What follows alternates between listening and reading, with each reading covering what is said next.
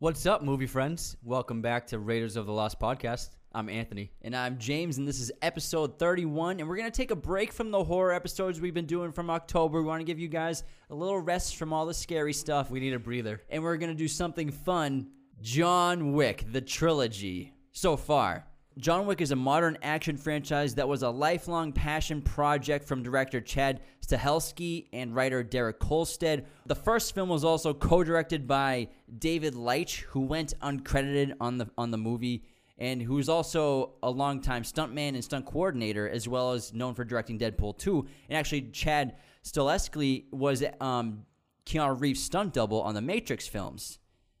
Leitch was also a stuntman on the Matrix movies, and he also directed Hobbs and Shaw.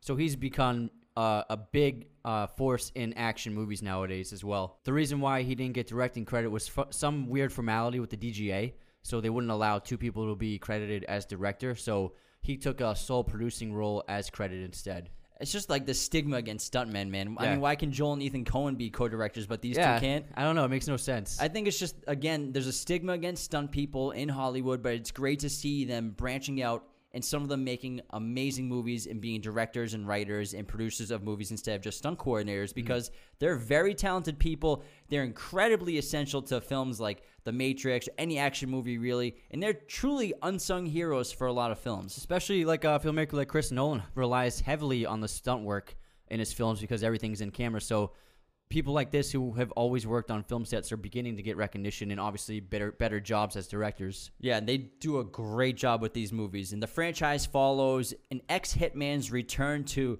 the mysterious criminal underworld he swore he left for good. John Wick is famously played by the incomparable Keanu Reeves. Oh man, I love him. And at least five movies are planned, three are finished, obviously. And this episode of Raiders of the Lost podcast is brought to you by our new sponsor, MoviePosters.com. Use coupon code Raiders15, all caps, to get 15% off your order. Again, Raiders15 to get 15% off your order. This episode is also brought to you by Manscaped. To get 20% off your order and free shipping using coupon code Raiders of the Lost at checkout. Again, Raiders of the Lost checkout for 20% off and free shipping from manscaped.com. We're getting our sponsors in, and Movie Posters is a new sponsor. It's very relevant to this topic of our show, so we're really excited about that sponsor. Yeah, looking forward to getting posters from them. Two great brands. Check them out, guys. Before we get started, if you like our podcast and our show, the best thing you can do is subscribe to us on YouTube or any of the audio streaming apps. Share us with your movie friends. We know you got some movie friends out there. Let them know there's a great show for them to check out. Leaving those five star reviews on Apple Podcasts specifically is the only place you can do it. Really helps us get seen by new potential viewers and listeners. So please, the written reviews are amazing, but at least the five star reviews really, really do help. We also have a Patreon right now, so you can help support us monthly on Patreon. Patrons get unique perks like specialized videos sent to them and behind the scenes footage, as well as shout outs on monthly episodes of the podcast. And before we begin, just to warn you, spoilers are abound. Now let's get started with John Wick. I absolutely adore the John Wick movies, and they've pulled off the rare feat where each one gets better than the previous ones, and the third one is my favorite. But it, John Wick brings about this classic kind of action revenge flick that we used to see a lot in the 80s and 90s. But then in the, like the late 2000s, mid 2000s, because of things like Bourne and more realistic, gritty action, we kind of lost that one man army taking on an endless spree of henchmen, and things got a little too realistic.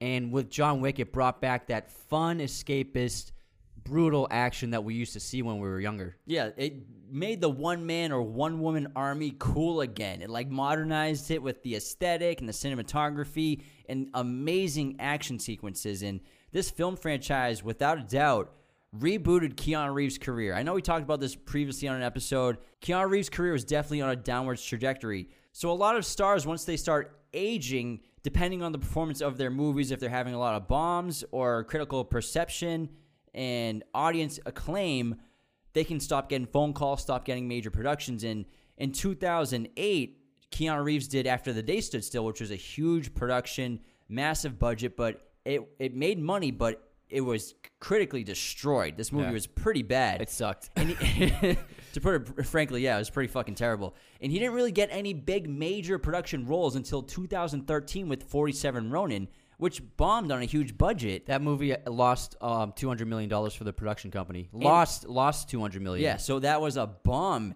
And before that, he was doing movies that bombed, like Henry's Crime, Generation Um, The Man of Tai Chi. No one saw these movies. They Street did not. Kings. They did not do very well.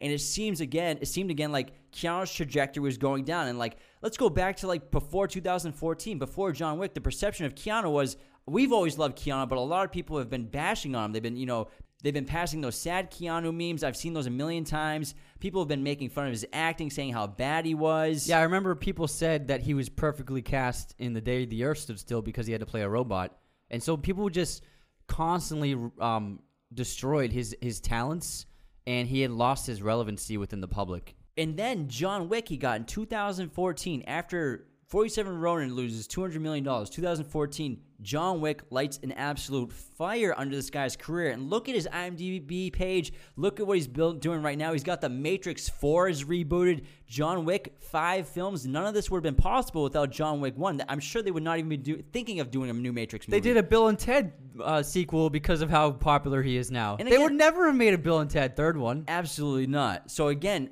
we've always loved Keanu. I know a lot of you have always loved Keanu, but let's try to put yourself in the shoes of 2012, 2013, where he was going down. Yeah, and I totally agree. And it was unfair. It was just uh, he had to. Sl- some some movies they just don't make money and people don't like them. That's the way it is.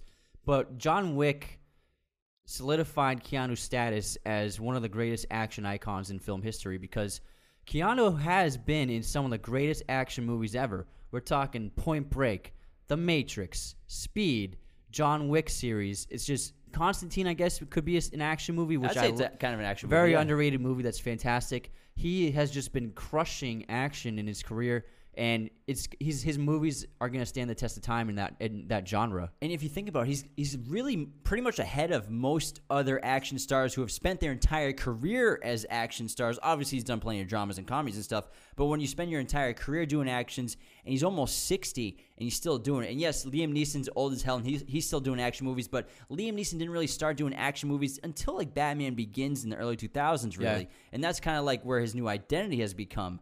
But Keanu's been doing it his whole life, and look at other action stars who flamed out, like Bruce Willis, Christian Slater, like um, Arnold, Sly. Even like, yeah, they're still making movies, but they're not making big box office, massive, po- massively popular movies. Yeah, I mean the last Terminator movie made less than two hundred. I think it made two hundred million dollars on a two hundred fifty million dollar budget. So Arnold has lost his appeal. Sly has lost his appeal outside of the Creed fran- fran- franchise, and I mean Keanu is one of the last action stars to still be doing it to great effect. I mean his last the last John Wick made. Uh, over three hundred million dollars. These movies keep getting exponentially more popular. So, and I can only imagine. I think um, the fourth chapter will probably make five hundred million easy. John Wick just revitalized Keanu's career, gave him breathed new life into a career that he deserved to keep extending in terms of seeing us him in huge popular movies because Keanu is the freaking man. Everybody loves this guy now. And obviously we've always loved him, but I love Keanu. I adore that man, and there's just something cool about watching Keanu fire guns and fight people. I mean, And wear a suit. Yeah, the guy was born to wear a suit on camera. just watching Keanu fight people is just. I mean, I can't. There's so he's just suited to it. You know what I mean? It's I enjoy watching him do it more than anyone else. He's great at it because he's been training, obviously, basically as a stunt person himself for the last 20 years. Yeah, And I would not want to get in a fight with that man. Absolutely not. so why do audiences love John Wick so much? Again, we're talking about how it modernized the one man, one woman army. And for action movie lovers, John Wick is a breath of fresh air because the action scenes are incredibly unique and they're precise. Um, we're not getting like those shaky cam uh, fight scenes that we get with like a lot of the Bourne movies, which I love the Bourne movies, but those action fight scenes, they're obviously trying to mask the blocking and maybe slow fighting combat. And mask stunt doubles and body doubles. Yeah, and so they're shaking the camera like crazy, so you can't really exactly see what's going on. But in John Wick, we're getting a lot of wide shots. We're getting a lot of long takes of clearly extremely choreographed sequences of long take action. Exactly. And the reason why other action films are filmed with such tight shots, they're often close ups and they're super cut so quickly together, you, you can barely keep up with what's going on, is because oftentimes they come up with the choreography um, on set that morning or they haven't really worked on it too much. Like the actors know the choreography of the fight, but they can't do it in one take. And so they instead they just film beat by beat by beat, take by take of these little tiny increments. And so also especially for uh, the fact that many of the moves the actors can't do themselves, so they'll throw a stunt double in there. And so by cutting it quickly and doing tight close-ups, you can't see the the um the masking of the illusion of the fight. Whereas with John Wick, they went the opposite way where they had Keanu and the other actors in, in the other in the films as well train extensively for months for these fights specifically so that when the day came to shoot the each fight scene, they could film Keanu and these stuntmen and and stunt women fight doing the choreography for these fights in long, wide angle takes. And the difference maker that this does is not only is the action better, but you can see Keanu's face in every fight. You see his face in the action. It's not someone with the back of their head or a quick cut. We see him doing it, then we believe that John Wick is capable of doing this.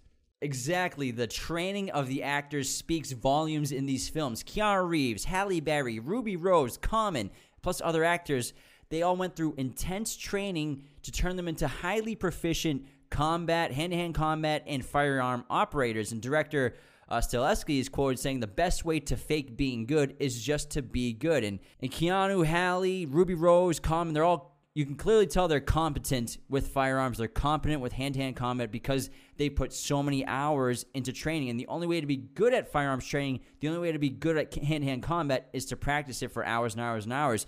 You can easily tell by like their reload speeds, how how perfect and, and precise their technique and form is, the confidence wielding the weapons.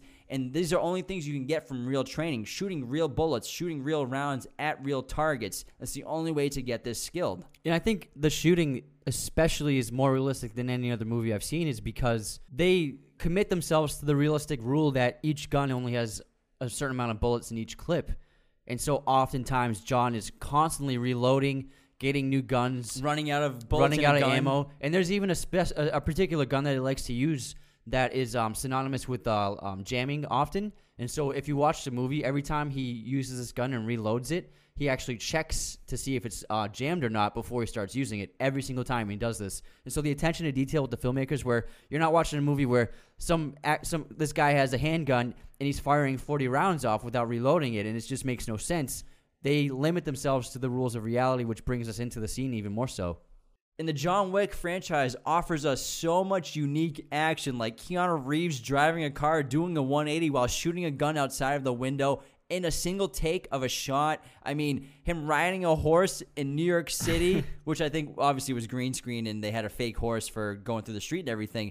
But still, it's unique things we've never seen before. And like, there's so many great action fights where he, like you said, he's running out of bullets, so he has to combine uh, close hand to hand combat with close gunfighting at the same time. It's kind of like Equilibrium with Christian Bale, mm. except bringing more realism to that. And yeah. I just love every single fight scene in this franchise. Yeah, it's it's unbelievable. And then I think um, probably my next favorite part about the John Wick world is the the unique world that they created in this franchise of this entire underground society of assassins and criminals that normal people are, are unawares of, and they have this entire community across the entire globe and it's just a fascinating introduction to this cool, unique world that they did in the first one. It's so fun to think that all these assassins in the world belong to this society where there are very strict rules and consequences if you step out of line at all.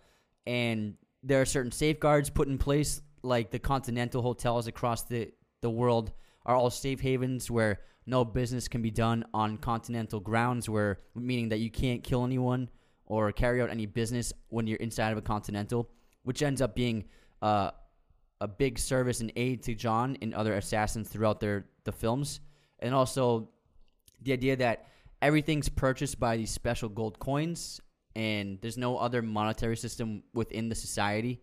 And with each film, we learn more and more about this underground world, and I can't wait to see even more so in the fourth one because the first one they just teased it and then just kept, they kept building on it by the second and third one to great effect. The world building in this is really fascinating because you see things you never seen before, especially like those like retro like 50s dressed in styled women who are kind of like the the communications operators for like this underworld society and just like the underground world again there's something about these secret societies which you kind of saw like in Constantine and some other sci-fi films, but like we're really going in depth on this, and you can tell that the filmmakers and screenwriters are just kind of exploring any avenue they want with it because it's really fun and interesting. And you, we've seen it try to get copied a few times since, like that movie that um, Jodie Foster did, Oh, the, the Hotel Artem- Artemis. Artemis. Yeah. So, so Hotel Artemis. Is, oh yeah, you're right. kinda- Just yeah. I saw a trailer. For, I didn't even see the movie, but I saw the trailer. I'm like, that's exactly the Continental. And They like, even that's- lit it the same way. It sounds like that literally looks like John Wick. Yeah. So it's obviously something that people are trying to explore, but you can tell this is something that a lot of film franchises have been trying to like get at. They're trying to find this like way to build a world that's super unique and relatable and fun at the same time, and they did it in John Wick. Yeah, and the thing with the uh, this world is it feels like it's this extremely old traditional community that's been around for ages. You know what I mean? Yeah, it could be around for millennia. and it's been it's, it has adapted to modern society but even so they still use a lot of analog format just like like those suicide girl type people um, who dole out who announce any kind of new contracts are using like analog um, technology and stamps on files so they keep the technology outdated i think as a way of keeping it from being traced probably they don't explain it but that's my guess oh, absolutely, absolutely. but I feel that it feels like this world is ancient and old, and it it's kind of like being part of this like secret order of like samurai or or like knights. You know what I mean? Assassins, like Yeah. Assassin's Creed. Yeah, exactly. Yeah, like Assassin's world. Creed. Yeah, And John Wick, the whole franchise, it's brutal. It's highly stylized. It's also just like a really good time. And it's with timely humor and and all this complements is complemented with intense action and even the posters are incredibly artistic for this movie. I love the movie posters for this film. They they do a great job setting the tones and moods for each of the individual films and the lighting, the aesthetic, the cinematography, the neon lights. It's almost like a Nicolas Winding Refn movie at times. They did a phenomenal job. And again, back to why is the action so good? Why is the choreographing so so well done? It's because we have stunt people who wrote and directed the movie. yeah. They these are the people that know better than anyone how to film this stuff. Like we're talking about the guy who was a stunt coordinator on the Matrix movies, which are some of the best, which has have some of the best stunt work ever. And he's in charge of the production, so obviously he's gonna care about that attention to detail, and it really shows in the in the filmmaking. And another thing I love about John Wick movies is they show pain. You know, John isn't impenetrable. He takes a lot of beatings, he takes a lot of damage. He suffers significant wounds in multiple of the of the films and consistently needs legit serious medical attention or else he's going to die multiple times throughout the franchise, which raised the stakes obviously of the character. You know, a lot of action heroes of the past and even of modern times seem invulnerable. I mean, how many times have you seen an action star kill 100 people and they walk away without a limp? Like, are you telling me Arnold Schwarzenegger didn't even at least pull a hammy in Commando? No, he was fine at the end of it. Like, not even a scratch on his just- body. He was carrying his daughter. He didn't have a scratch on him. So they really raise the stakes in the films by putting John Wick in actual danger. He's actually getting messed up in these movies. Actual, ta- actually taking a pounding, hmm. getting stabbed multiple times, getting shot, stabbing himself with another guy's knife, falling off a roof like five stories onto the ground. It's insane the beatings he takes, but again, it brings that realism kind of to it. Yeah. But also, we're we're not making our hero completely invulnerable. Oftentimes in, in this film, his uh, his assailants and the people he's fighting are often masked. They're wearing like hoods or SWAT gear or something. Do you know why that is? No. So the reason why oftentimes, not every time, but most of the time, the people he's fighting and killing, you can't see their faces is because it's always the same stunt team working with him, Yeah, that makes scene sense. after scene. So, so Keanu Reeves is actually fighting and shooting the same group of guys over and over again, and by covering their faces, you never recognize any of them. So they're able to work on each scene. It's it's just like one group of stunt guys, and so it's a pretty fascinating look into the into the world of stunt work if you if you think about how they how they do it because he's not killing like 80 actors he's killing like the same like 10 stunt guys Yeah, and to even play off that for this for these films, they, the filmmakers did an incredibly smart thing where they they have the stunt team, obviously the stunt coordinator, but also the stunt team from the Matrix films. So these are guys and women who know Keanu Reeves better than Keanu Reeves. They know how he fights. They know how he how he likes to fall. They know his strengths. They know his weaknesses. They know his, they know what he can't do, what he can do. So that obviously, I'm sure, really helps out the stunt team, the stunt work, and the blocking, and the fighting in every single one of these sequences. Now, before we get into the films, I just want to talk about why we love Keanu so much. And to me, I've seen a lot of interviews with him. I've seen a lot of stories about him, watched a ton of stuff. He seems like the most genuine guy in Hollywood. He seems like such a ridiculously nice guy. Um, he gives away absurd amounts of his salaries. He's given away, like, I think he gave away a third of his Matrix salaries because he was making a lot for those movies. He gave uh, eighteen million dollars to the people who made the special effects for the Matrix movies. Yeah, so he because gave he felt like they weren't properly paid. Yeah, and hair and makeup and everything. So he Yeah. gave money back to the people in the crews. Um, he's has multiple charities. He has cancer charity, children's charities. Um, he's dealt with tremendous trauma in his real life, but he still treats all his fans with as much respect and admiration that they have for him. And um, Every time Keanu takes a photo with a, a woman, he always ke- keeps his hand from touching her waist. And so there are like dozens of photos where he's taking a photo, and then you can see his hand just like outstretched behind their hip, but it's not touching them. very smart and respectful guy. and uh, Keanu also has a high end motorcycle company, which is really cool because he's an avid motorcycle rider. And I think Arch. it- it's called Arch. Yeah. I think every film he's in, he has to sign a waiver about saying that he can't ride motorcycles, but he still does on the side anyway, secretly, or he's done that in multiple films. And I think the fact that you talked about Bill and Ted earlier, how like no one else would have made that if, if if John Wick wasn't so popular, but I don't think any actor would have made that except for Keanu Reeves. I mean, it speaks volumes to the character of the kind of person he is because you're talking about, yeah, Bill and Ted was a massive success a long time ago for him and got him his break, but Keanu Reeves is one of the biggest stars on the planet. So, so this franchise is asking this incredibly popular and successful actor to do a new sequel to a movie with an actor who most people don't even know his name anymore, and do a random sequel for it just kind of for fun. And if they if Keanu doesn't sign on, they're not going to do it. Like, what other A list mega star would do that besides Keanu? I feel like so many. I think every actor would be like, that would hurt my brand if I did that movie. Exactly. You know what I mean? So like, he and I'm sure he didn't even hesitate to do it. And I'm sure he tried to get it made for for years. He has been trying to get made. So that just shows me like Keanu just really cares about film and cares about his the relationships he's made in his career, and he just cares about providing um, great movies for his fans. Yeah, he's a great guy. Before we get into the films, this episode of Raiders of the Lost podcast is brought to you by our friends at movieposters.com. Use coupon code Raiders15 all caps for 15% off your order. Again, Raiders15 for 15% off your order today.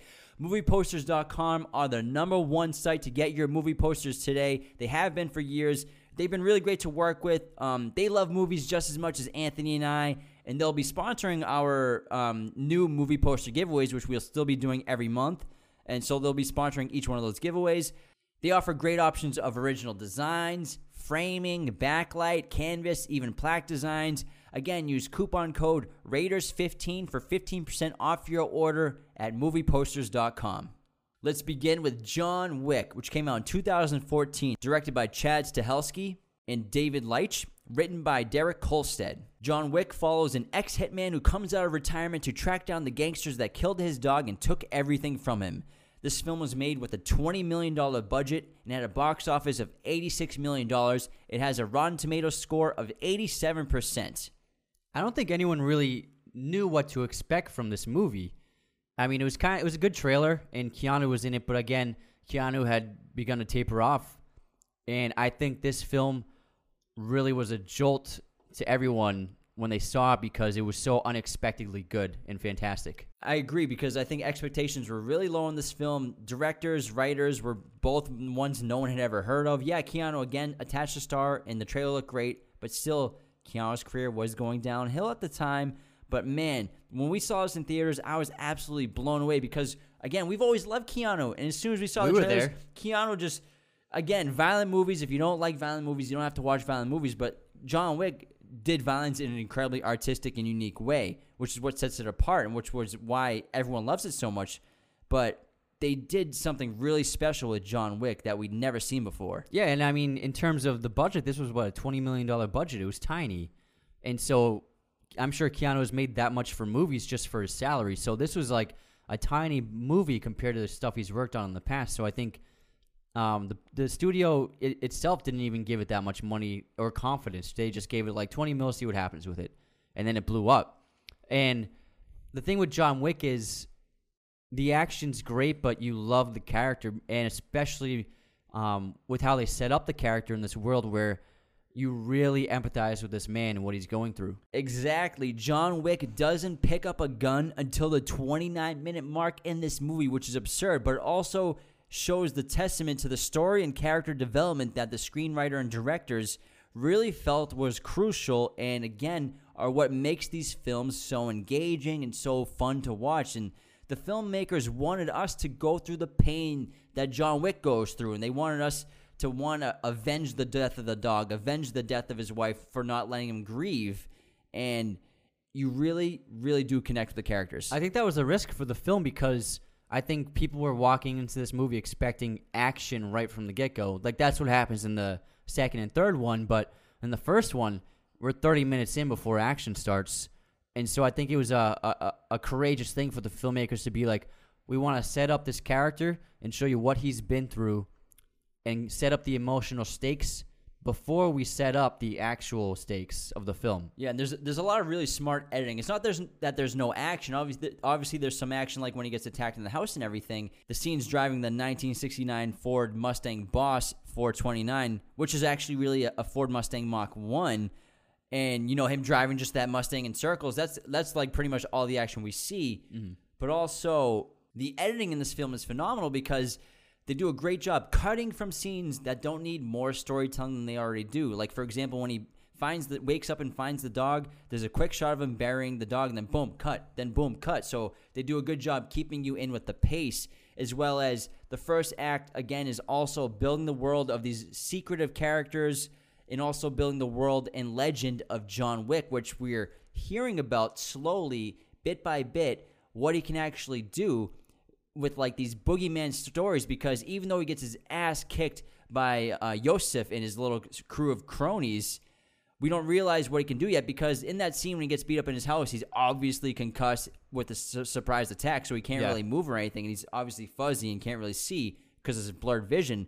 But they have no idea what they're doing, who they're doing this to, because John Wick is the boogeyman. What what happened was by killing the dog, they killed the the last connection he had to his wife and also the wife gave him the dog as a gift for him to be able to so so that he could not go through the mourning process alone and by himself. So he had something to someone to mourn with. So he had the puppy as a way to grieve for his wife um, with company. And so when they took that from him, that's what sets him loose. And so it's not just a dog; it's more than that. It has deep, impersonal, emotional meaning to John.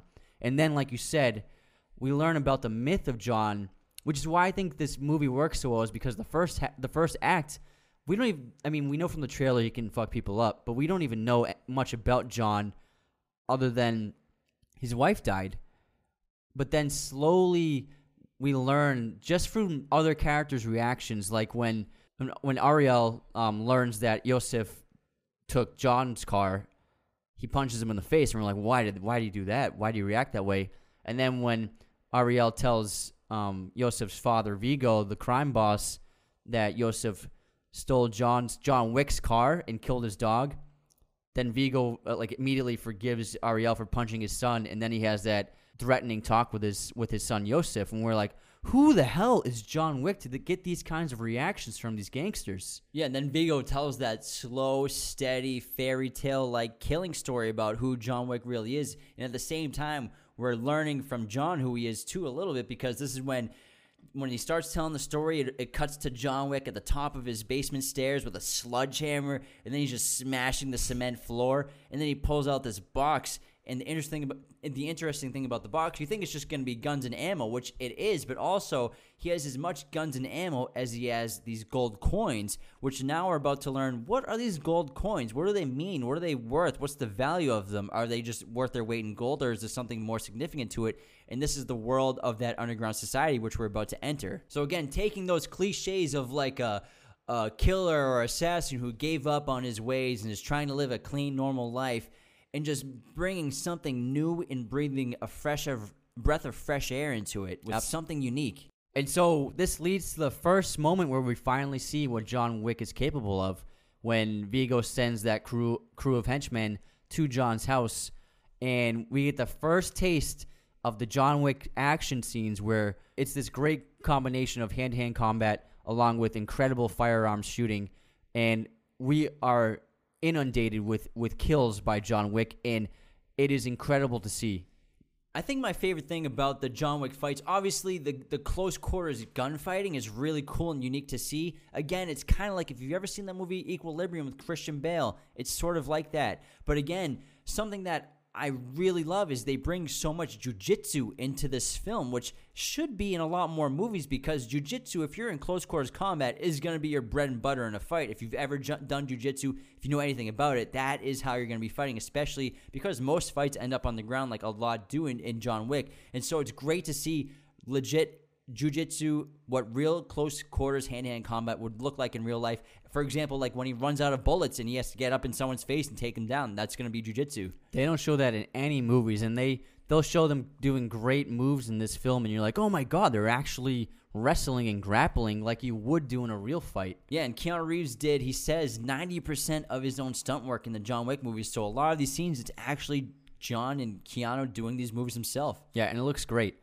So the the filmmakers are very smart about this. They're not explaining what's going on, but they're using John as a surrogate for the audience by purchasing a room, by using the gold coins, by interacting with people who already know him within the Continental. So they're slowly showing us rather than telling us what the Continental is, which is great filmmaking and great writing. And then we learn that this is a hotel where assassins stay, which is also a safe haven where no business can be conducted on continental grounds. And we're and while we're in this underground world, we're meeting all these new characters, but they all have rapport with John. They all have a backstory with John, so they all know what John can do. And it's and yeah, we saw that crazy fight in the home with the home invasion, but again, we still haven't seen the full picture of John Wick, but they all know who he is. And it, it, makes the world more enticing. It brings more mystery to who John Wick actually is. It makes us want to learn more about this underground society and these new characters.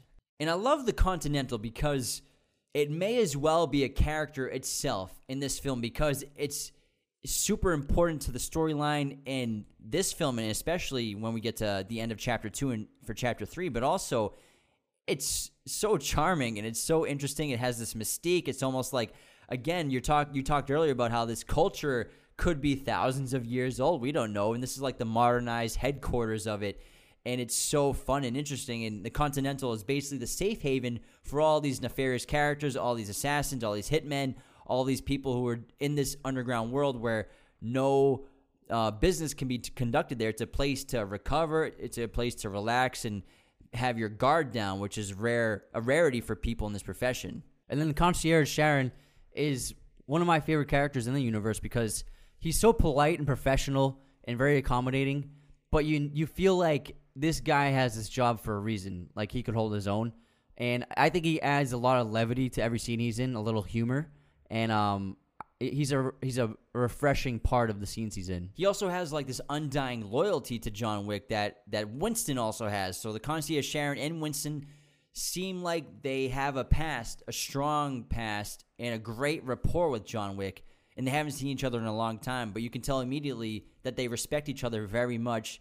And the concierge, again, he's one of the best characters in the universe because we wait to see what he can actually do until chapter three when he actually gets to bust some heads, and it's awesome. But he's mm. again, he's very funny, polite, and kind of very necessary character to the Continental. Yeah, and then Winston is also um, one of the most important characters in the franchise. Where so he's he runs the Continental and he owns it, and like you said, he seems to have a past with John, and yes, he has he abides by the rules and the laws of the society, but he does seem to whenever he has a chance to help John out in any way he can. He seems to have like a, a fatherly love towards John in a way. For example, when John Wick is first at the Continental and goes to Winston for information, but Winston's like, you know the rules, we can't give I can't help you out because this is this is the Continental. There's no business here. But when he goes and gets his drink, the location of where Iosef is located is written on the napkin, which was provided by him from Winston. So again, Winston and the concierge Charon have that loyalty to John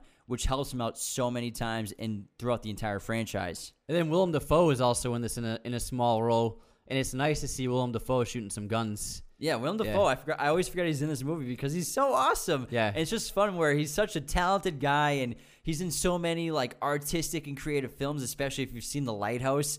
I mean, and then to see him just as a, yeah, and if you just see him as a sniper in this movie as a hitman, it's just I'm sure he had a blast doing this movie. Yeah, and he ends up. We think that Viggo hires him to kill John, but then he ends up being John's protector in, in several scenes by keeping an eye on John and keeping his back clear. And that this happens especially when when that female assassin attacks John in his bedroom and they have that fight. Miss Perkins. Miss Perkins, and then uh, Willem Dafoe shoots a bullet at John's pillow to warn him. Yeah, and so we're kind of throughout the film like, is he helping John? Is he not? That looks like it was clearly a warning shot because he could have just shot him in the face, but he's clearly helping him the whole time. And then yeah, we had that great um, invasion fight shootout in the beginning of the film at his house, but then when he gets to the Red Circle Club, this is where we're starting to really see who John Wick actually is. For example. The, the perfect way to show it in the beginning of the sequence of events is where he goes up to the bouncer behind him and, and he's like, you should take the day off. But the guy recognized him, and just the the voice of John Wick terrifies this like six foot eight giant man, and he just walks away from him because He calls him sir. yeah, he calls John Wick sir. said, Thank you, sir. And then the way he just destroys the guy inside the bathroom and the Red Circle club scene. We, we get this in a lot of the John Wick movies where we have this like house music, this heavy club music to coincide with this intense action. Which to me, when I watch these seasons, I'm scenes, I'm not a huge club music fan, but when I watch them in these action sequences, it really brings like extra energy to what we're seeing, to all the gunfighting, to all the fighting in the in the hand to hand combat. Yeah, and then this is when he first uh, sees Iosef since the attack, and Iosef ends up getting away, and all and John ends up killing literally all of his henchmen in the process. But you can't help but you want him to kill Iosef so badly because Iosef is just like such a scumbag, little wiry little little douchebag of a son to Viggo, and I don't know if there's something going on with Alfie Allen in his in his roles because he gets messed up in this movie by John eventually, and then in Game of Thrones, he went through so many so many scenes of torture and he went through so much suffering. There's something about Alfie Allen always getting tortured and, and killed in his movies. It's and- like his TV facial shows. expressions. He's so good at looking like he's in, in intense distress and like fake crying. He's really good at it. He's a good actor. He Yeah. really is. But like you're right. What happens to him in Game of Thrones is so messed up, dude. it's so messed up. And then when the guy eats the sausage afterwards, oh, it still like gives me chills. I can't Oh, even watch messed that up. scene. Imagine what it's like in the book. Yeah. But then he ends up getting away, and then and so Iosef's father Viggo, I think, is a fantastic villain for the first film, played by uh, Mikael Nyqvist, who's famous for being in the original Swedish version of the Dragon Tattoo series. Plays Michael Blomkvist in yeah, that. and then lead he en- character. and then he was a villain in Mission Impossible Four. Um, he's a fantastic actor who ended up passing away only a few years ago um, for some from some kind of illness. But he he's uh, excellent in this movie. I think he's a very foreboding guy, and he delivers his dialogue perfectly. He's, he chews up the dialogue. Yeah, Viggo's an interesting character because throughout the film, yes, he's trying to protect his son, but he also knows at the same time there's nothing he can do to protect his son because, as he tells his son when he uh, takes his son into his arms and goes whispers into his ear that John Wick will come for you and there's nothing you can do about it, basically saying that John's gonna come, he's gonna kill you. And I'll try my best to protect you, but there's really nothing I can do. And you can tell through that whole scene when they're finding out what is going down, and he's telling Iosef the situation that even like their accountant's like, oh my god, we're all gonna die. We're all gonna die. This is John Wick that we're talking about. And so Viggo throughout the film has to struggle with, do I give up my son to save myself, which he eventually does? Do I try to protect myself only? Do I try to save my son? But again, he deals with the situation where there's nothing I can do to protect my son. I can try, but John Wick's gonna get to him. There's nothing I can do. Yeah, there's that scene where um, his accountant asks how many men to send to John's house, and Viggo says, "How many do you have?" And then this leads to John finds the location of Viggo and attacks him and his guys, but then they end up knocking him unconscious and they tie him up in that church. And um, this is where we can really see John's anguish and pain because Viggo's like, "Why are you so upset about a dog? It was just a dog." And then He's like, Jo- we used to be professionals. yeah, and then John's like, it wasn't just a dog, and then he explains how much that dog meant to him and what it meant to him. It was his, it it meant everything in the world to him. And then when when when Iosef killed that dog, he took everything away from John, and now he's gonna stop at. This is why he's gonna stop at nothing to kill his son. This is just my my one like loophole in the film is why don't they just shoot him in the face? But they put the bag over his head. It's a so movie, he, man. He's got to escape, and a then obviously Willem saves the day. And John gets out of the situation.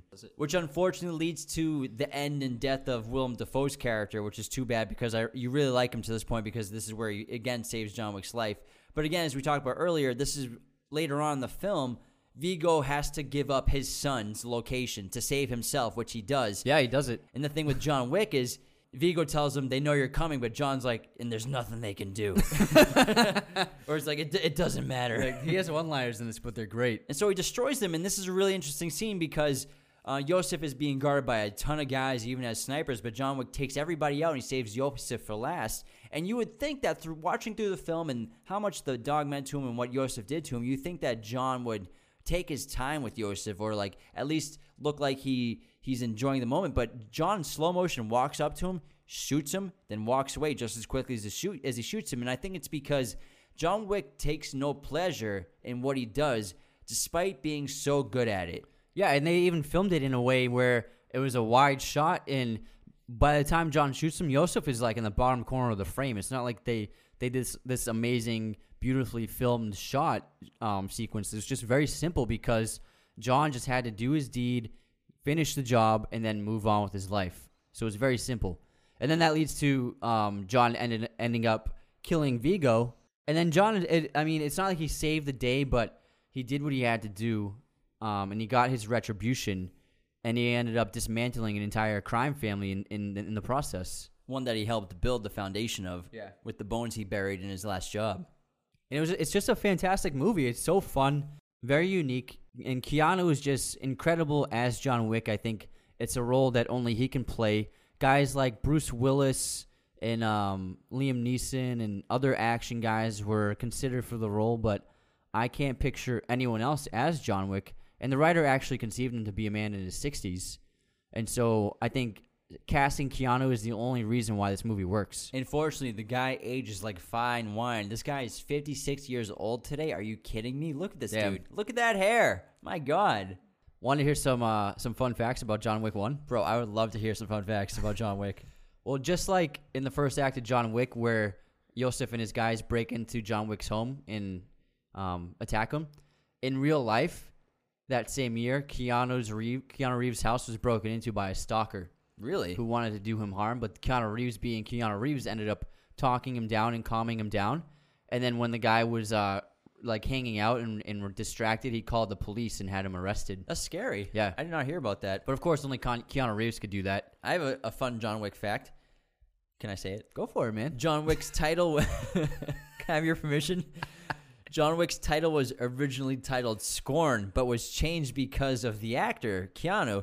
And the only reason why it was changed is because Keanu couldn't remember the name of Scorn and kept calling the movie John Wick with filmmakers and people he was talking about it with. So the, the screenwriter and director just decided to call it John Wick, and it worked out so much better. Scorn sounds too dark. It sounds terrible. Yeah, it sounds I wouldn't want to see dark. a movie called Scorn, but Yeah. John Wick is perfect because it's a great metaphor too with the the wick of lighting the wick. Obviously, that's why they came up with the name for John Wick. Yeah, but yeah, yeah. It's better.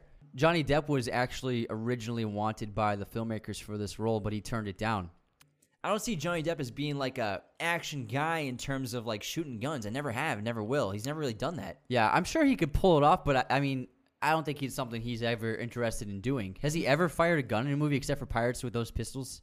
I'm sure there's a movie where he's fired a gun. I just can't think of it. But when I think of it, it's not his aesthetic. I mean, I, obviously, pirates. I think he fires a musket or like a yeah, little the revolver. little pistols. Yeah, Yeah, not a but- revolver. those were invented. whatever, A whatever, pistol. whatever. Where have a bottle of wine in, okay. But um, yeah, I can't even honestly top of my head think of a movie where Johnny Depp has fired a gun. Yeah, it wouldn't have worked. He doesn't. He didn't have. I don't think he can. He can sell it as well as uh, Keanu can. He's too like nice looking, Yeah, yeah.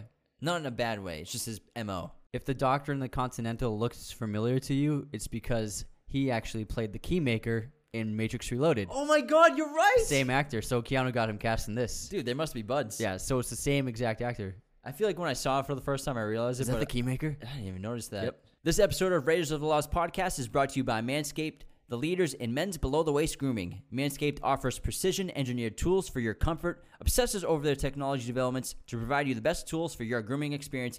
Manscaped's been super generous to Anthony and I. Uh, their rep Kyle sent us their performance packages, which include their luxury lawnmower groomer, as well as toners, deodorants, shirts, and boxer briefs.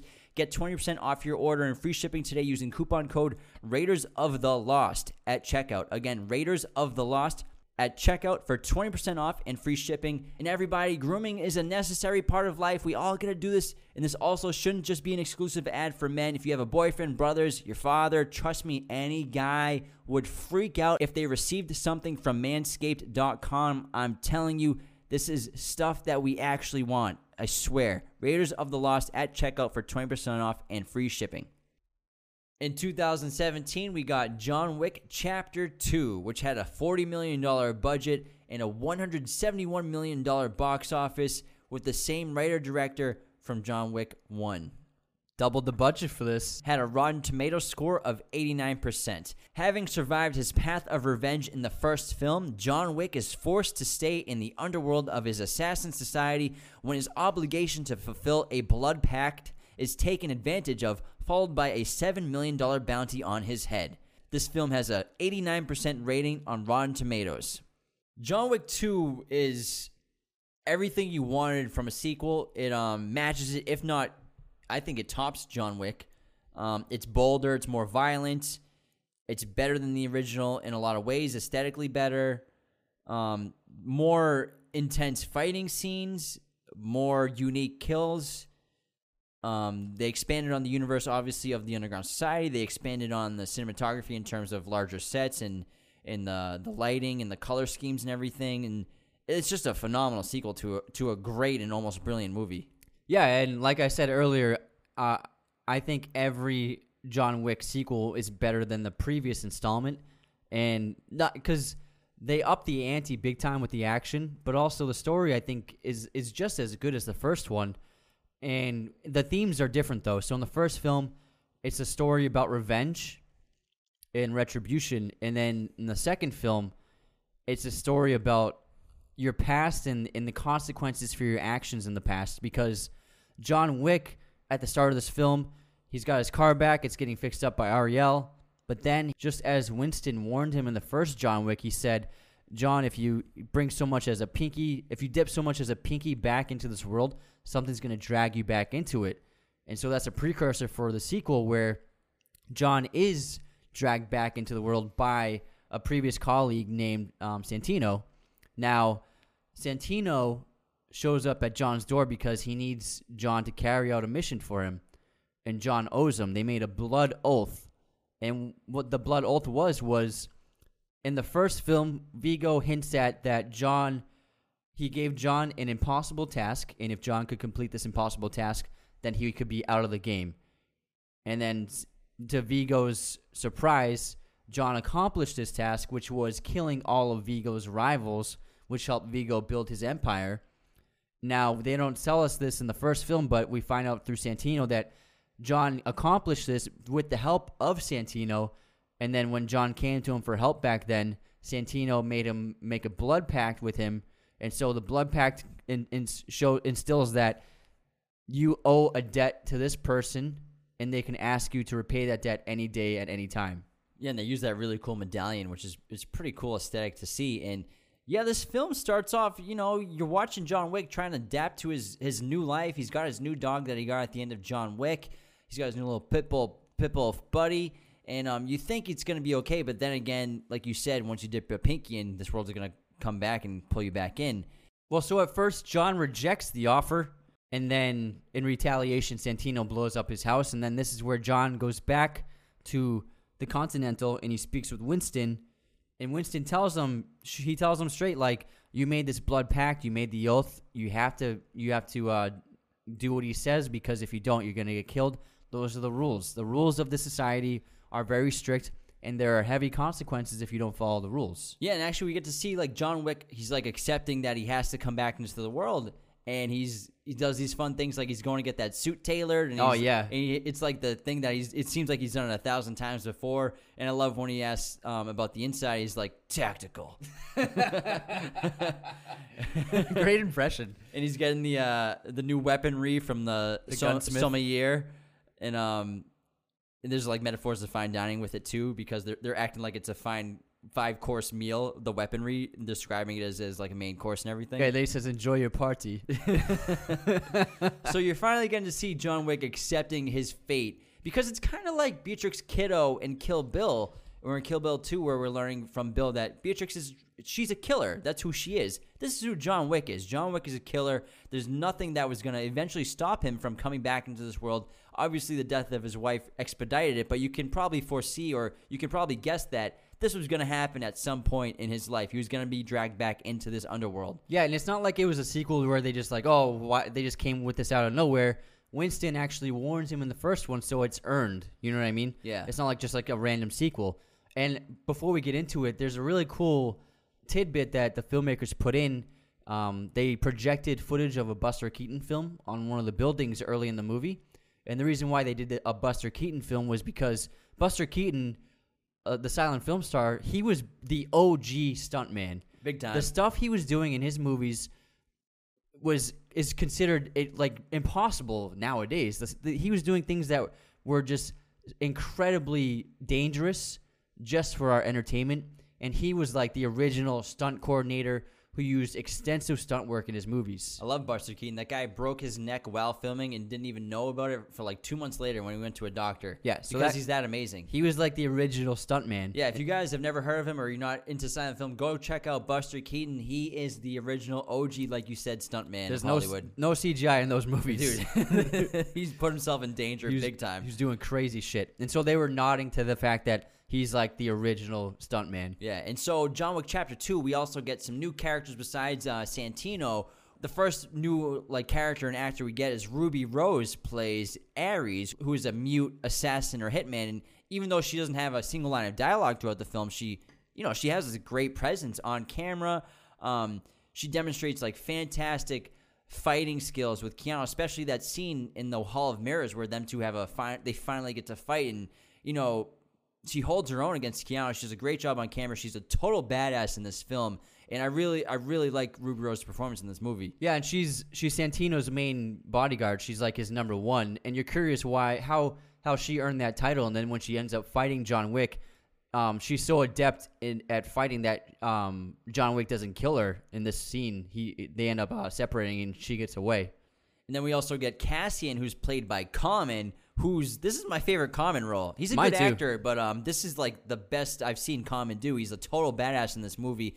He's more similar to to um like John Wick in their style of fighting, whereas like um Ruby Rose character Ares is kind of like just like full energy, like nonstop. Like as soon as like you let her loose, she's like a dog going after somebody, like unhinged. But then like Cassian is like more controlled and brutal, kind of the way and style that that John Wick fights. And so they have some great interactions in this film. Like they have a great fight scene on the subway.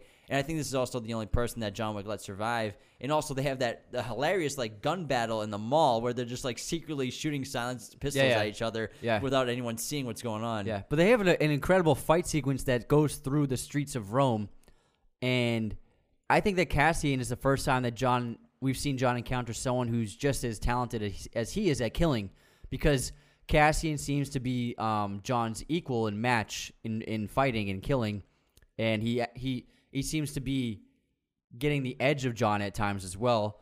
And it's a great sequence, and they end up like falling. They fight down that crazy staircase in, in Rome, but then the fight scene is incredible, and then it it ends inside the Continental Hotel where they crash land through the window inside the Continental in Rome, and then they're they, they have to literally stop their fight. And they have Mid- a drink together. Yeah, and then they they get a drink at the bar or together. next to each other. Yeah, which is so fun because um, we learned that Cassian, who was the bodyguard of Gianna, who's Santino's sister, and Santino, his task for John was to kill Gianna so that he could um, take over her seat on the High Council within the society. And so that's what he's asking him to do as part of the blood oath. And so after John did kill Gianna, Cassian saw John and recognized him and was like, "Oh, you just killed uh, the person I'm hired to protect." He took it very personally and emotionally. He was very close with her, and so now he has a vendetta against John just to kill him for revenge.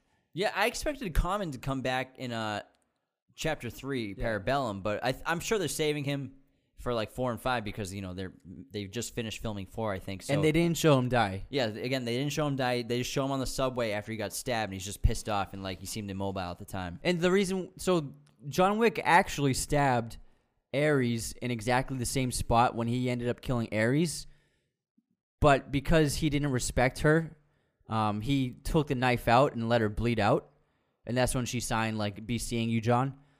But with Cassian, since Cassian shows has showed him respect in the past, um, he ends up leaving the knife in Cassian's chest as a way to spare him out of respect. And so, like you said, he's probably going to show up in a sequel. I hope he does because he's a great character in this world.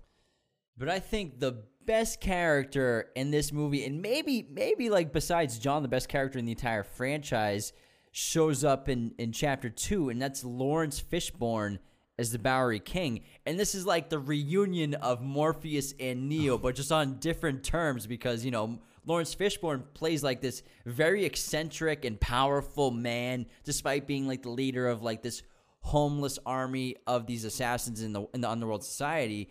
And it's really great to see these two on camera because they, they carry this this rapport and familiarity on camera, on screen in this film that only actors and, and people who've known each other for years and who have worked together for years have. And you, it clearly shows up.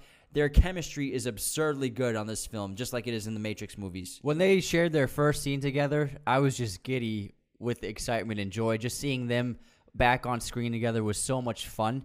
And Laurence Fishburne's character, the the Bowery King, he actually wasn't originally conceived for the film. What happened was, um, there's he and Keanu are still very close friends, and they had dinner together one night, and Fishburne told him how much he loved John Wick, and he's like, "Get me a role in the next one. I want to be in it. like I want to be part of this part of this franchise." And then so Keanu talked with the writers and producers, and they figured they crafted this character, the Bowery King, just for Fishburne. Even extends the universe down another layer because like the society is kind of underground, but then he's in charge of the society underneath that society. He's like the king of the underground of the underground. So the the layers of this society just keep growing with each film. Yes, we're seeing multiple hierarchies in this. The thing with the Bowery King is you don't really know is he like a good guy? Is he a villain? Is he on John's side? Is he not on John's side? But you're kind of just like going with it as an audience member because again, he's so fun to watch on camera and he seems to throughout the second film to be on John's side, but obviously that changes a little bit in chapter in uh, number 3 Parabellum, which we'll get into in a little bit. But Laurence Fishburne's presence is commanding. That laugh of his is just so loud. It's like it's like as loud as the gunshots in this movie, and it's infectious. And he's just so good on camera. He's great. One of my favorite parts about this film is that the filmmakers and writers took the scope of John Wick and made it international. And we discover that cities all over the world have their own continental hotels because the expansiveness of the society is global, which I I thought was a fantastic take on it and a way to not just make the sequel bigger, but to expand on it in scope. And then there's some great shooting scenes in this film. The catacombs shootout was awesome just to be in those Roman catacombs. It's a great action scene. The Hall of Mirrors fight is awesome. The Cassian fights are awesome, especially the one on the actual subway. And so they really not just up they up the ante on the fights physically, but also the sets and environments are massive in this. Whereas the first fight, the first film, the fights were in John's house. They were out on the street.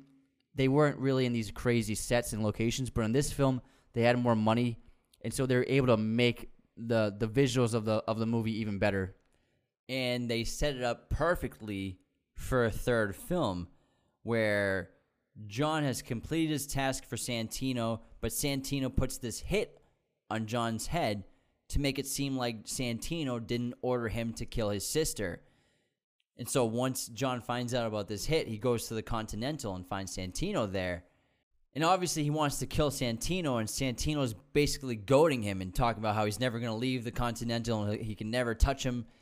But this is, sets John Wick off, and John Wick breaks rules of the Continental where you're not allowed to do business on the Continental property, you're not allowed to kill anybody, you're not allowed to do anything and he shoots Santino in the face, breaking continental rules, which makes him excommunicado, forcing him to lose his membership basically to the secret society, losing the benefits of the Continental, the safe haven that it provides all these assassins and hitmen, and sets up the sequel of Parabellum.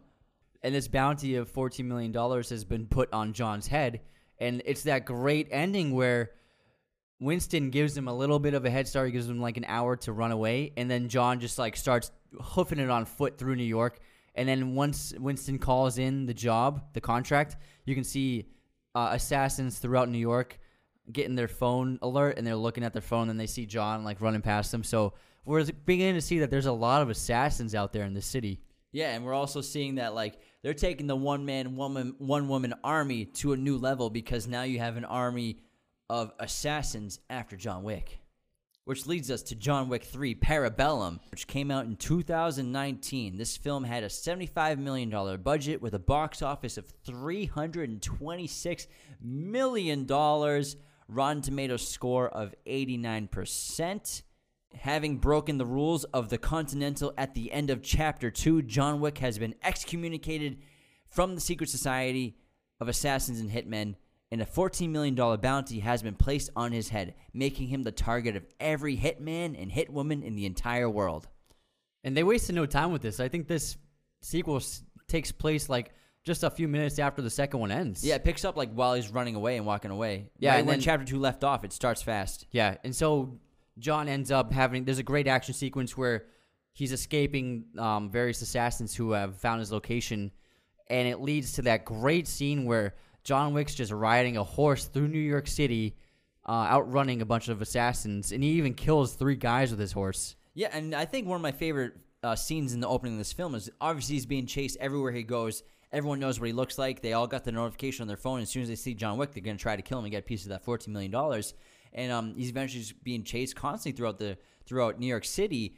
And um, there's a great scene where he's like running up this building from a group of dudes, and they pay homage to the good, the bad, and the ugly. When John is like in this like antique like warehouse, and he disassembles a revolver and he puts it back together with different parts of other revolvers. Obviously, I don't know if it's like accurate to what could happen in real life, but this scene exactly takes place in the good and bad and the ugly, basically, where um the ugly disassembles and puts a revolver back together, and it's a great homage. And then we have this incredible knife scene right here. Obviously, all these knives are CGI, but Yeah. you can tell they came a long way in the CGI with the budget in these films because obviously in John Wick there's a there's some CGI and probably the worst shot you'll see in that movie of CGI is the dead dog when he wakes up next to it and he puts his hand on it. It's clearly a pretty bad CGI dog. Twenty million dollar budget. Yeah, again, small budget, and you can still afford Keanu Reeves. But again, Parabellum, we have this intense knife fight. No real knives were used. I really, think they were using handles. I don't and know then, if- and uh, then CGIing the blades I- in. That's my guess. Maybe they're using handles. I don't Yeah. think they were at all. But either way, all the knives, like every knife they throw, they're all CGI and Yeah. does an amazing job. And it's again very unique, cool fight scene. You haven't seen anything like it before. And that's another, that's I think the biggest difference between the action in this one and the previous two. John doesn't really use knives at all in the first two. I think he kills like two people with knives, but in this film, I think he kills over 30 people with a combination of knives and swords and it's just great to see John not using guns but using blades and just seeing him with the sword is just a, a great visual and it's so much fun.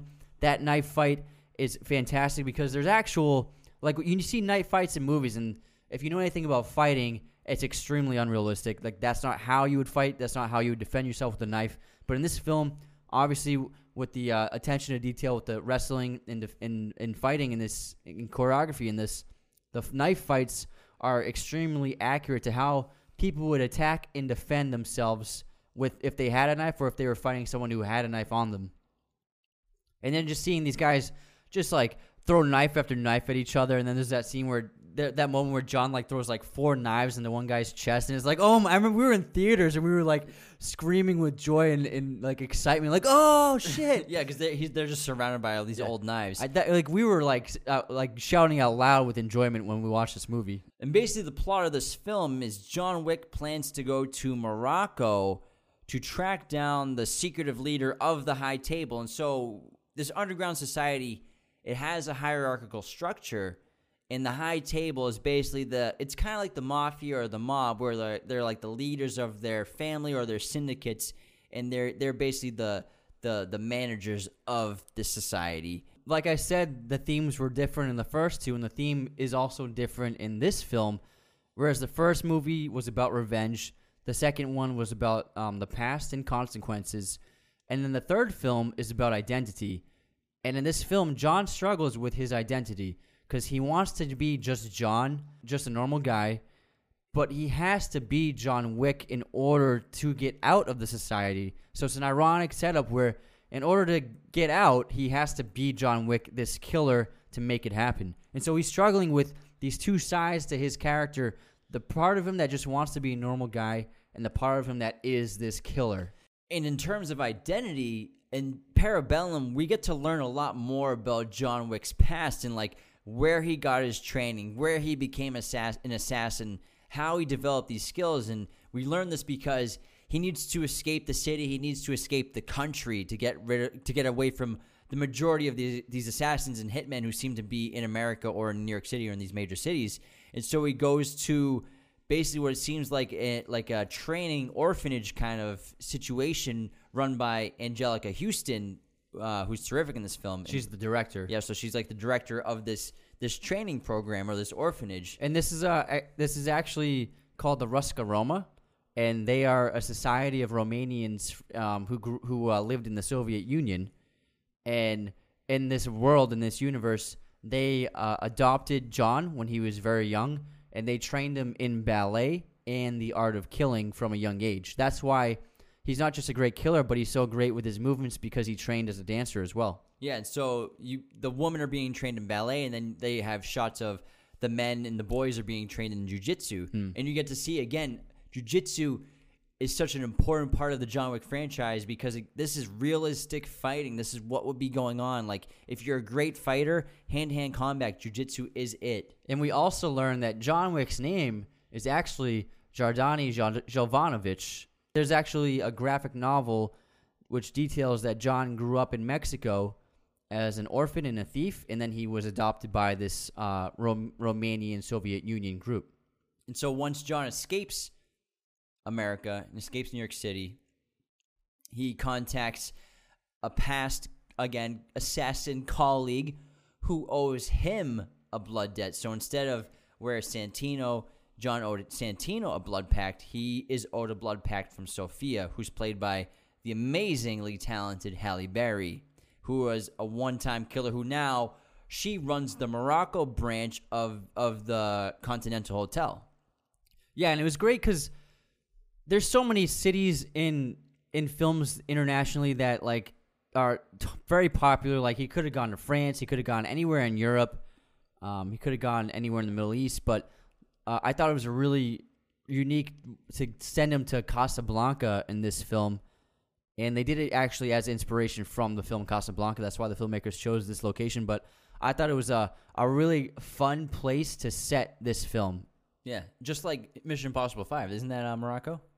Yeah, it is Morocco. Yeah, yeah. So yeah, um, amazing place. I would love to go there someday. yeah. But yeah, so many great films have been shot and filmed in Casablanca. And then Sophia is one of my favorite characters in the franchise. She might be my favorite behind John. And she obviously has a past with John where John, through their bu- blood pact, helped get her daughter out from out of harm's way because she was never able to leave her life behind. And so he John got her daughter out of the out of the society so that she could just live a normal life. And that's why Sophia owes him a debt. But she's a great character and she's pretty much the boss around here.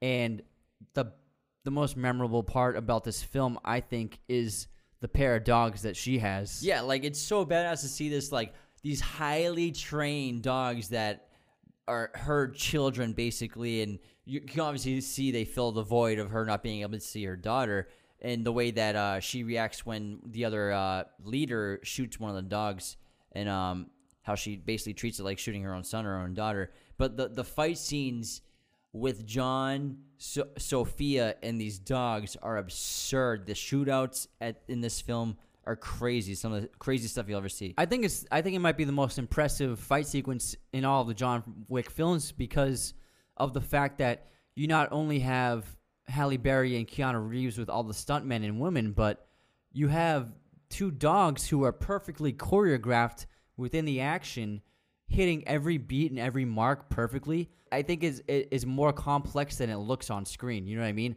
I think it was a really te- a real testament to the filmmakers that they pulled something like this off. You've never seen dogs work within an action scene like this before, and Halle Berry actually trained for six months, and she learned how to train dogs, and so these dogs actually were so loyal to her by the time they filmed that they the trainer the original trainer of the dogs said that they now look at Halle Berry as their trainer now. So back in America the Continental, while this is going on, while John's trying to locate the High Table's leader, um, the High Table has sent an adjudicator who's played by Asia K. Dillon, and she arrives in New York to kind of basically get things back in order at the Continental. She's also enforcing punishments on Winston and the Bowery King for helping John in the past.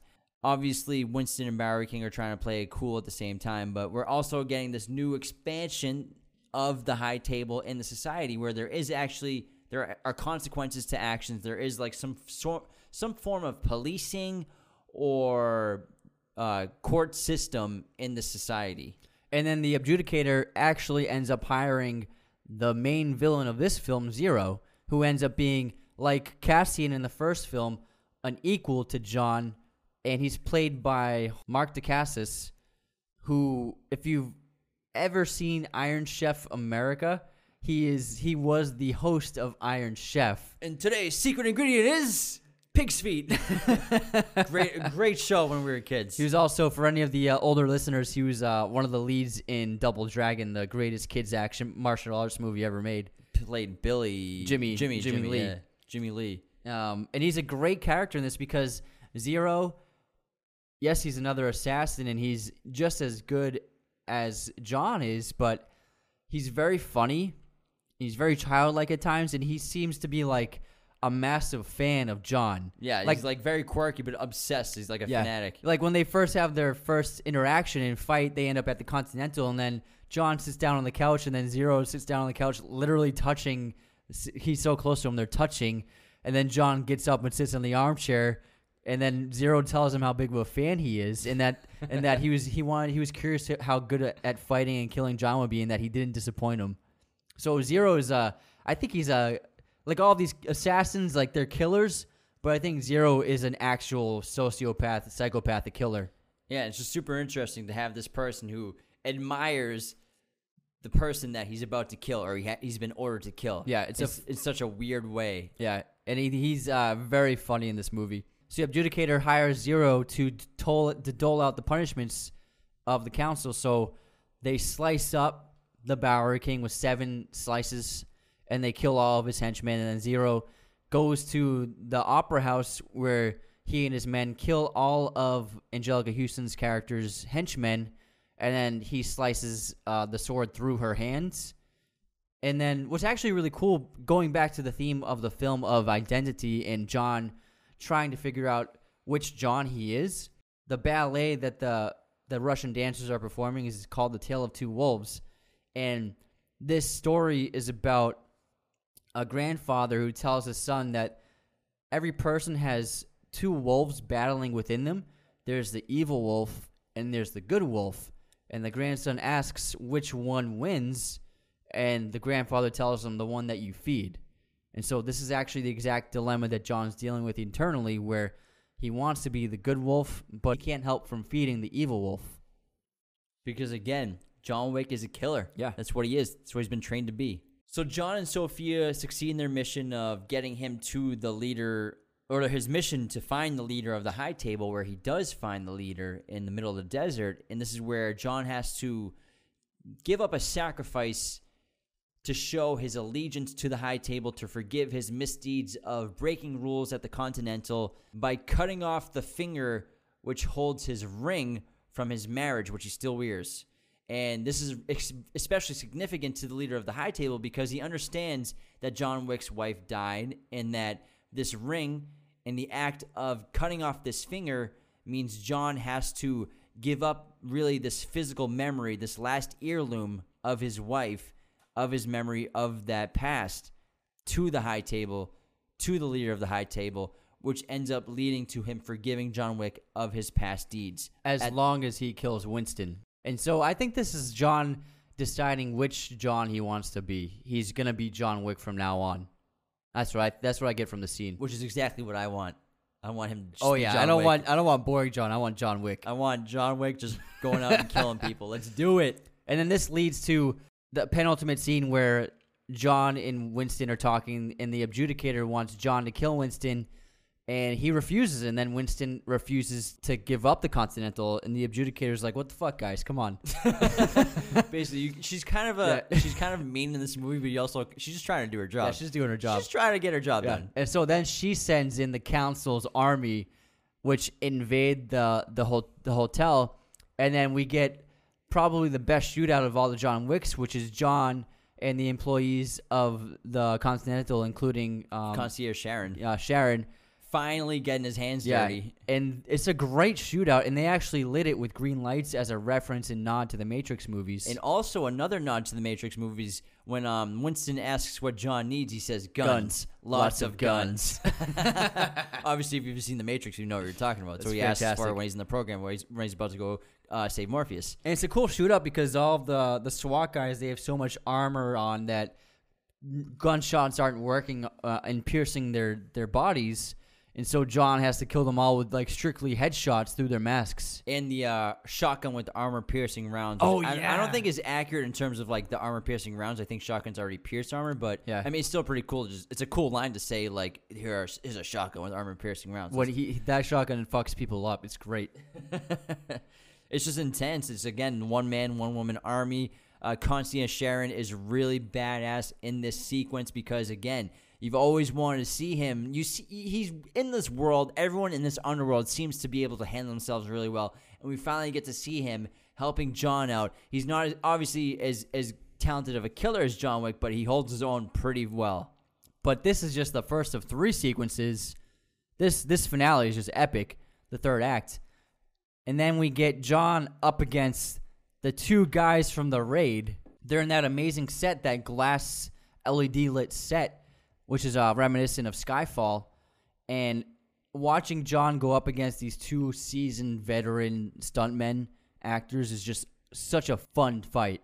So the Raid and the Raid 2, if you guys have ever seen these movies, I highly recommend them. Some of the best martial arts fighting, great shootouts, but still, the hand-to-hand combat in these movies are amazing. And the two villains that uh, John fights at the end are martial arts in the Raid and villains in the Raid.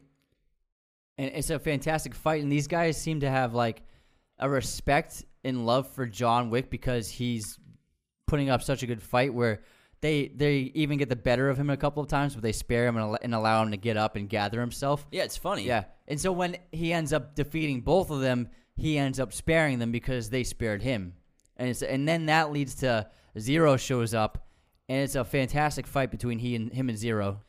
And both of these fight scenes to me, they do seem a little long. Kind of like the the shootout with Sophia seems a little long, but again, you gotta you gotta remember who's making these movies. A couple of stunt guys Yeah. are making these movies, and you know what? This is what they love to do. This is paying homage to all the stunt men and the stunt women who've gotten no credit from in Hollywood from all the hard work that they've gotten and put into all these films that they get no credit for uh, publicly. I think for these directors and these writers, it's like we want to show what we're capable of. We want to show what our talents are and how important we are to, to Hollywood and, and film. And you you know what? They're they're a little long, but you just accept it. And you know what? John Wick looks a little old sometimes against these these incredible athletic martial artists, but it's freaking great and it's so fun to watch. But I would say Keanu's six two, and those those Indonesian guys are five nothing. So I mean, it's I, it's pretty believable that he could take them on. I, I, I'd be a good fight in real life too. Yeah. I'm sure. Maybe not. Those guys are pretty expert at what they do. They'd probably fuck Keanu up, but I mean, Maybe, yeah, But it's still, it you, it's it is what it is. I love it. yeah. And then John ends up killing Zero. Um, it's pretty funny the way he. The, what does he say when he's dying? I can't remember. Oh, I can get it. Real He's like, it was a pretty good fight, though, wasn't it? yeah, that's what he says. And then this leads to the adjudicator convincing Winston to shoot John. In order to let him keep the hotel. to keep the hotel and sit and spare his life. And then and then Winston shoots John several times, and then John falls off the top of the building and lands in uh, the alleyway. and They think he's dead. Yeah, they actually shot this with a stunt person on a blue screen, and obviously they would never let Keanu do this, but they did a fantastic job uh, incorporating this into uh, an alleyway CGI in, in setting, and it looks it looks very real the way it happens. Yeah, it's these stunt people are crazy. And of course, they go to check on the body, and it's not there. Dun, dun, dun. Where is he though? The Bowery Kings guys grabbed him and brought him down into the underground. And there's that great ending where uh, the Bowery King asks John, "Are you pissed off, John?" And then John just looks at him with his bloody face and he goes, "Yeah." Yeah, and again, pain. They show John Wick going through so much. He's literally on the verge of death. He just fell like five stories in an alleyway, off a ladder, onto a dumpster, and you know what? He's hungry for more revenge, and I can't wait to see what happens. I don't know if they're gonna have him go after the high table, have him go after everybody. I, I'm not sure what's gonna happen, but I'm really excited for the next two. I think that John and the Bowery King are gonna build like a little army and they're gonna go after the High Council and, And- like the society. And you can bet your ass there's going to be some other A-list actors in this. I mean, they got Halle Berry for this one, so and Common's great. I and- think they'll both show up. so. You can imagine that they're going to get some some high end, big name actors for four and five. I can't wait, and I'm looking forward to seeing it. Oh, just a fun fact: there's a great action sequence, the uh, motorcycle fight in this film, where John is uh, swarmed by bad guys on motorcycles, and they pull out swords, and then there's this this sword fight while they're riding, and it looks fantastic, but it was actually all shot on a green screen, and they weren't actually moving; they were just on static bikes, and then they digitally put the moving background in behind them. But it looks really cool. They blended it together really well. It's just like Quidditch, mate. All right, that wraps our episode on John Wick, episode 31 of Raiders of the Lost podcast. We'll be back with our next two episodes, back on the horror scheme. We just, we just wanted to give you guys a little break and in case you're getting worn down by the horror stuff. So this is a little fun little segue, but we'll be back soon. We're to do slasher films, probably the last last episode of the month. And we got some modern horror like Midsommar that we want to touch on. So Thank you so much for listening to this episode. Subscribe on YouTube if you haven't already. Follow us on Apple Podcasts, Google Podcasts, Spotify Podcasts, anywhere you listen to podcasts, you can find us. Share us with your movie friends. Become a patron on Patreon at of the Lost Podcast. Follow us on Instagram and TikTok. Thank you so much for tuning in today. Thanks for listening.